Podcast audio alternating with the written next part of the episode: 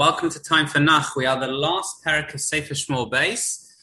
And this is a perek in which there's a slightly different account over here as to how it works or how it's presented in Sefer Divrei Yomim. Um, let's put it the way that the Psukim present it here, and that is that Hashem is angry with Klal Yisrael. Um, why he was angered or angry with Klal Yisrael, the Rashi and the Dak discuss it. There doesn't seem to be a major known sin that Hashem is angry at us for, but a series of secret or, or uh, hidden sins which were committed by the people. Um, he entices David Hamelech to order Yoav to make a census, in other words, count the population.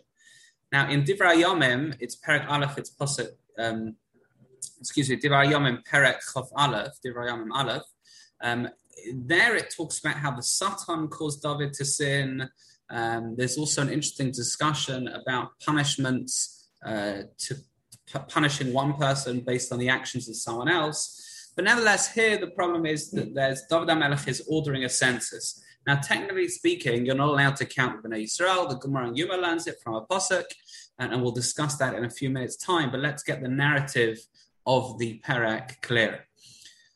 Yoav tells David he shouldn't take the census, um, but David does it anyway. Rashi Divrei Yomim says that Yoav pers- purposefully left out Levin Binyamin from the census, uh, giving whatever excuses he could, in order to make sure there wouldn't be punishment. You can't count all of Klal Yisrael. Yoav felt counting a, a, few of them or counting just you know, not all of them, that might be okay you know, that might uh, reduce any punishment. Yoav takes nine months and uh, 20 days to do this. Uh, he realizes, David HaMelech then realizes he's sinned and he confesses he's misvade. He tells Hashem that he's done wrong. Hashem gives David HaMelech a choice of three different punishments that Gad Hanavi offers to him.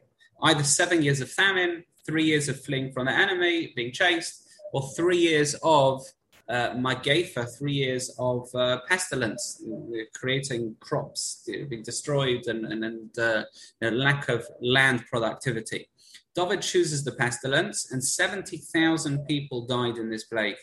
Uh, God then tells David to make him mizbeach on uh, on uh, on on threshing floor. It was uh, Araunah's threshing floor, um, and Araunah then offers to give David the land um, for free. Yeah, Aravna's threshing floor, excuse me. And Aravna offers that David HaMelech should give the land to David for free, um, all with his cattle. But David refuses, and instead he pays him 50 shekel, silver shekels for the threshing floor and animals. Um, David sacrifices the korbanos, Hashem forgives the people, and the famine, so the pestilence, whatever the plague, stops. Uh, there's one piece that I'd like to reflect on over here, which is counting of Klal Yisrael. Why is it that counting of Klal Yisrael is such a problem anyway? Count Klal Yisrael, we should know their number. We don't count people for a minyan directly. It's a Shia, it's. We don't label them. Why not? So the Gemara in Yuma says we learn it from the pasuk of the Bnei Israel are Ashelo Yisafer. We're like chol, we're like the, the, the sand on the seashore, the grains of sand. Ashelo Yisafer, that we shouldn't be counted. Now, technically speaking, that verse doesn't say we're uncount that we can't or not allowed to be counted. Just says we're uncountable. We're going to be so great when there's so many of us, you can't count us. Where do we get it from that you are not allowed to count us? The idea is as follows: when you give someone a number, when you label someone, you're reducing them to a quantity, to a commodity. Haman tried to count us. Haman with with the shkalim. Haman was saying, you know, I'm giving money. I, am selling you to Achashverosh.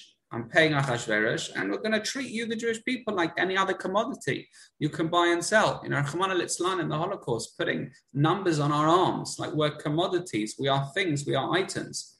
It's not like that. When you count someone, you're reducing them to an item. But more than that, when you count someone, they're only that number and no more, no less. What you're doing is you're taking the infinite or the infinite potential and saying, no, this is who you are and nothing more than that. You're only number three, you're not number four, you're not number five. You're limiting someone who can be unlimited. And therefore, because we are a nation who are infinite, we are a nation who goes beyond expectations. Ashelo Yisafer, we can't be counted, therefore, you're not allowed to count us because that will be limiting us. And therefore, David HaMelech here, uh, he is punished for counting Klal Yisrael. Rashin Ki Sisa, based on the Psukim, talks about the Ayin Hara that, that is caused, um, the Lo Negat, uh, Bifkodo Psalm, that there shouldn't be a plague when we're counted. There's an Ayin Hara if you count something. Once it's revealed, again, it can't expand beyond where it is at the moment. It's revealed, it's counted. The idea over here is we're a supernatural people.